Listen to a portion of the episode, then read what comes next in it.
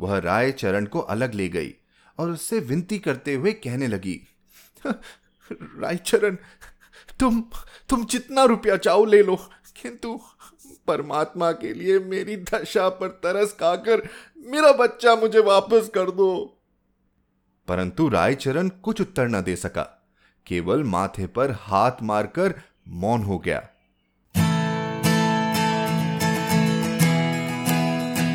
आप सुन रहे हैं कहानी जानी अनजानी, पीयूष अग्रवाल के साथ। चलिए, आज की कहानी का सफ़र शुरू करते हैं।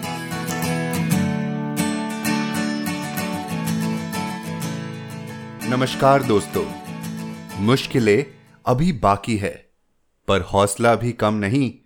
इस रास्ते पर हम चलते रहेंगे। हमें रोक ले, इतना इसमें दम नहीं।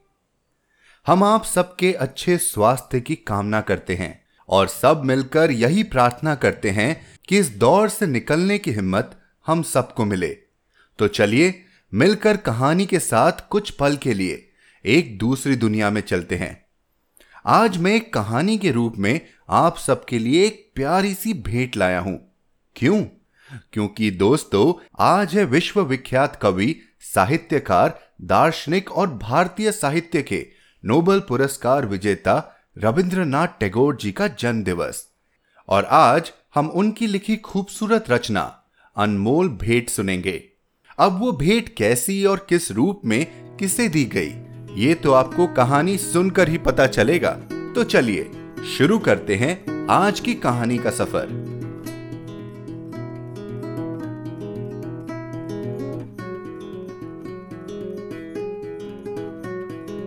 अनमोल भेंट, रविंद्रनाथ टैगोर। रायचरण 12 वर्ष की आयु से अपने मालिक का बच्चा खिलाने पर नौकर हुआ था। उसके पश्चात काफ़ी समय बीत गया। नन्हा बच्चा रायचरण की गोद से निकलकर स्कूल में प्रविष्ट हुआ। स्कूल से कॉलेज में पहुँचा, फिर एक सरकारी स्थान पर लग गया। किंतु रायचरण अब भी बच्चा खिलाता था। यह बच्चा उसकी गोद के पाले हुए अनुकूल बाबू का पुत्र था।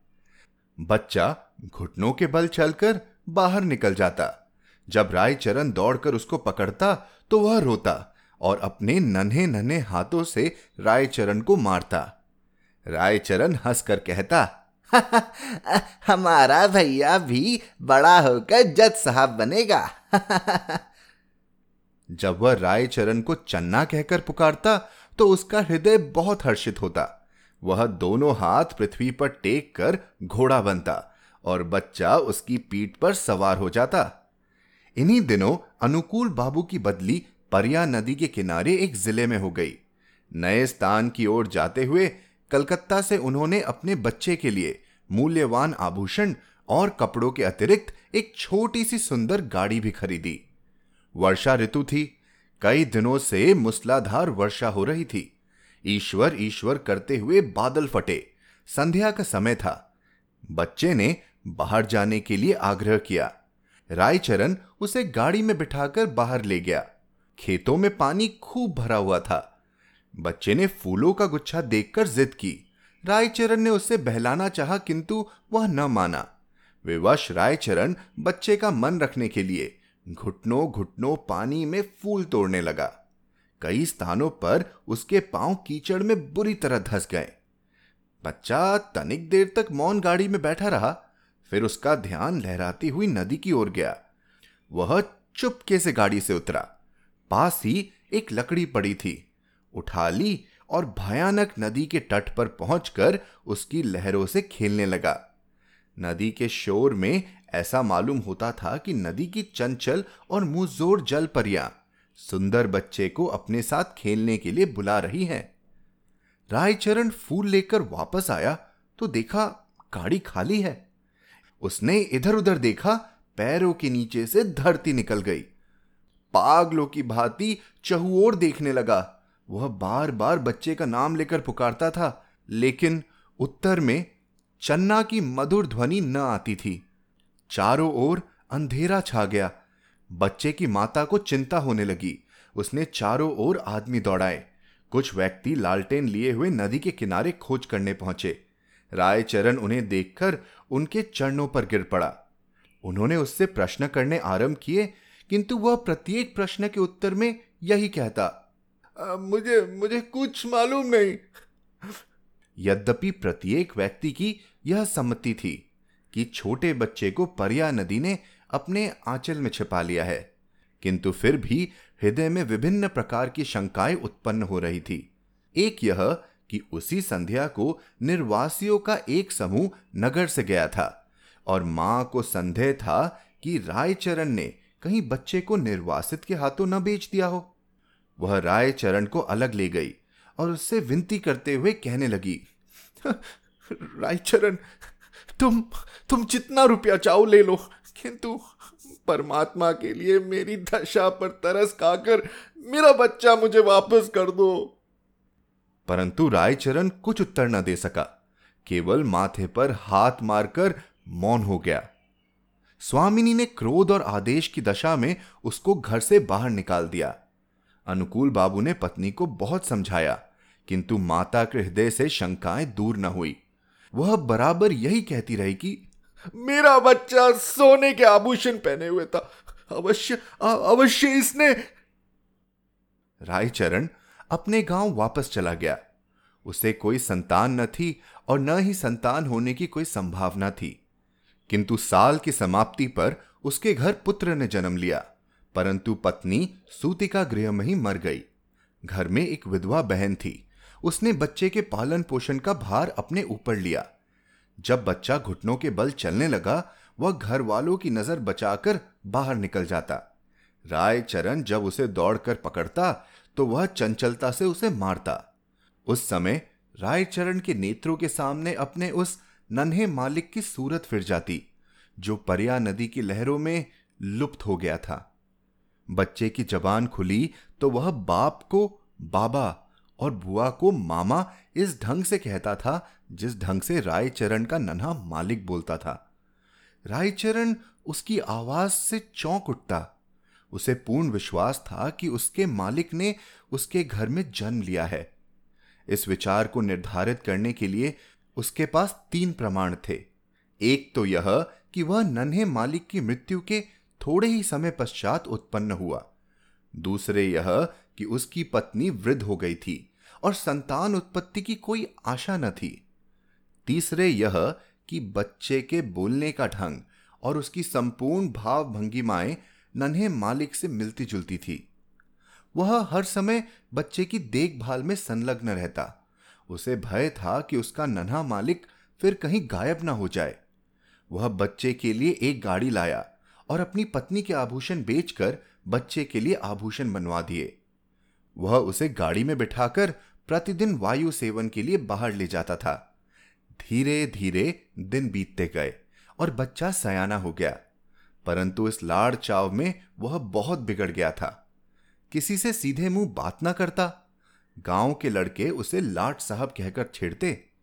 जब लड़का शिक्षा योग्य हुआ तो रायचरण अपनी छोटी सी ज़मीन बेचकर कलकत्ता आ गया। उसने दौड़ धूप करके नौकरी खोजी और फलन को स्कूल में दाखिल करवा दिया। उसको पूर्ण विश्वास था कि बड़ा होकर फलन अवश्य जज बनेगा। होते होते अब फलन की आयु बारह वर्ष हो गई। अब वह खूब लिख पढ़ सकता था। उसका स्वास्थ्य अच्छा और सूरत शक्ल भी अच्छी थी। उसको बनाव श्रृंगार की भी बड़ी चिंता रहती थी। जब देखो दर्पण हाथ में लिए, बाल बना रहा है। वह अपव्यय भी बहुत था। पिता की सारी आय व्यर्थ की विलास सामग्री में व्यय कर देता। रामचरण उससे प्रेम तो पिता की भांति करता था, किंतु प्राय उसका बर्ताव उस लड़के से ऐसा ही था जैसे मालिक के साथ नौकर का होता है। उसका फलन भी उसे पिता न समझता था। दूसरी बात यह थी कि रायचरण स्वयं को फलन का पिता प्रकट भी न करता था। छात्रावास के विद्यार्थी रायचरण के गवारपन पर उपहास करते और फलन भी उन्हीं के साथ सम्मिलित हो जाता। रायचरण ने ज़मीन बेचकर जो कुछ रुपया प्राप्त किया था, वह अब लगभग सारा समाप्त हो चुका था। उसका साधारण वेतन फलन के खर्चे के लिए कम था। वह प्राय अपने पिता से जेब खर्च और विलास की सामग्री तथा अच्छे अच्छे वस्त्रों के लिए झगड़ता रहता था। आखिर एक युक्ति रायचरण के मस्तिष्क में आई। उसने नौकरी छोड़ दी और उसके पास जो कुछ शेष रुपया था, फलन को सौंपकर बोला फलन। मैं एक आवश्यक कार्य से गाँव जा रहा हूँ। बहुत जल्द वापस आ जाऊँगा। तुम किसी बात से घबराना नहीं। हाँ। रायचरण सीधा उस स्थान पर पहुँचा, जहाँ अनुकूल बाबू जज के औहदे पर लगे हुए थे। उनके और कोई दूसरी संतान न थी। इस कारण उनकी पत्नी हर समय चिंतित रहती थी। अनुकूल बाबू कचहरी से वापस आकर कुर्सी पर बैठे हुए थे और उनकी पत्नी संतानोपत्ति के लिए बाजारू दवा बेचने वाले से जड़ी बूटियाँ खरीद रही थी। काफ़ी दिनों के पश्चात वह अपने वृद्ध नौकर रायचरण को देखकर आश्चर्यचकित हुई। पुरानी सेवाओं का विचार करके उसको रायचरण पर तरस आ गया और उससे पूछा आ, क्या तुम फिर नौकरी करना चाहते हो? रायचरण ने मुस्कुराकर उत्तर दिया मैं मैं अपनी मालकिन के चरण छूना चाहता हूँ। अनुकूल बाबू रायचरण की आवाज़ सुनकर कमरे से निकल आए।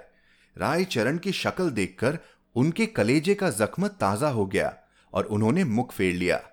रायचरण ने अनुकूल बाबू को संबोधित करके कहा अम सरकार आपके बच्चे को परिया ने नहीं, बल्कि मैंने चुराया था।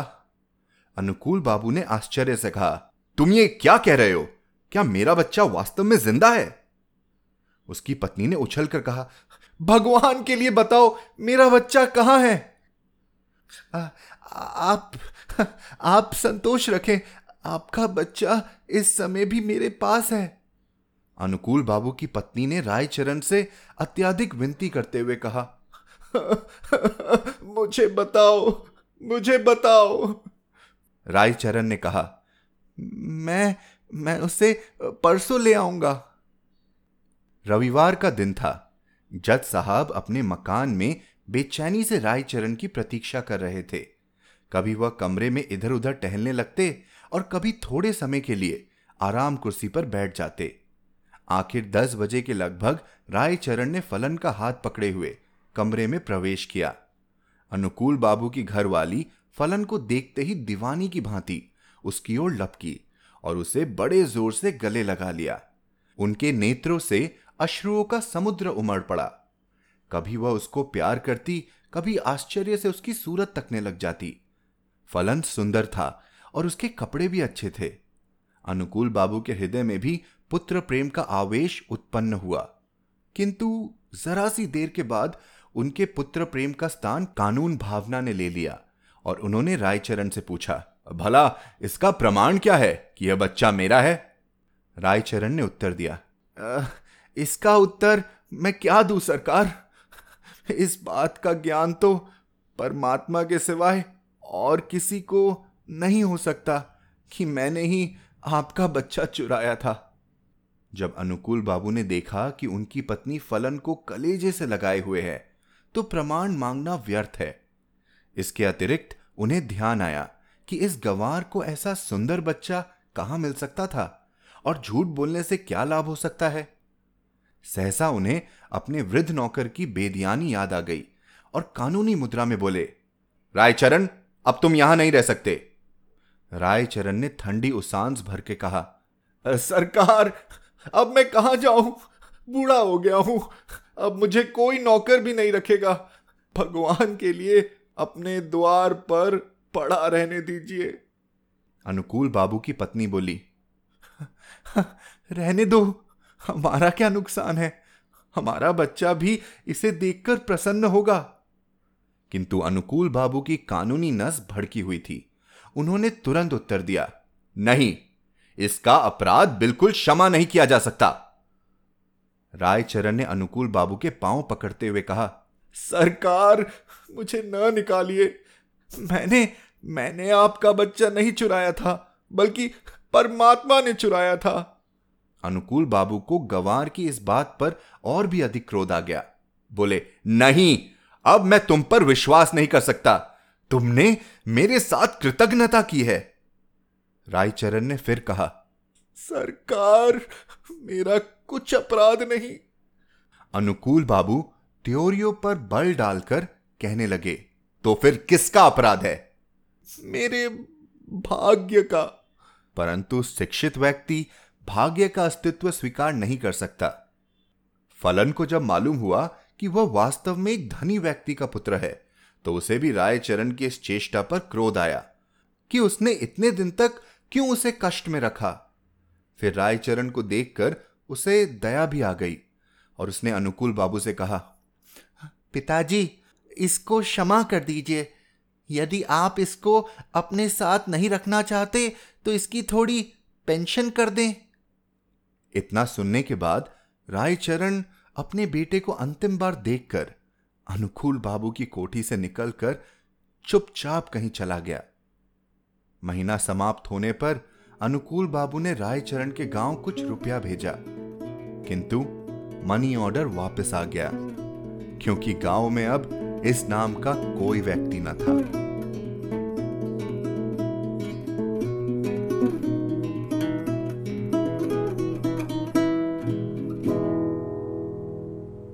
तो कहिए दोस्तों, कैसी लगी आपको आज की कहानी?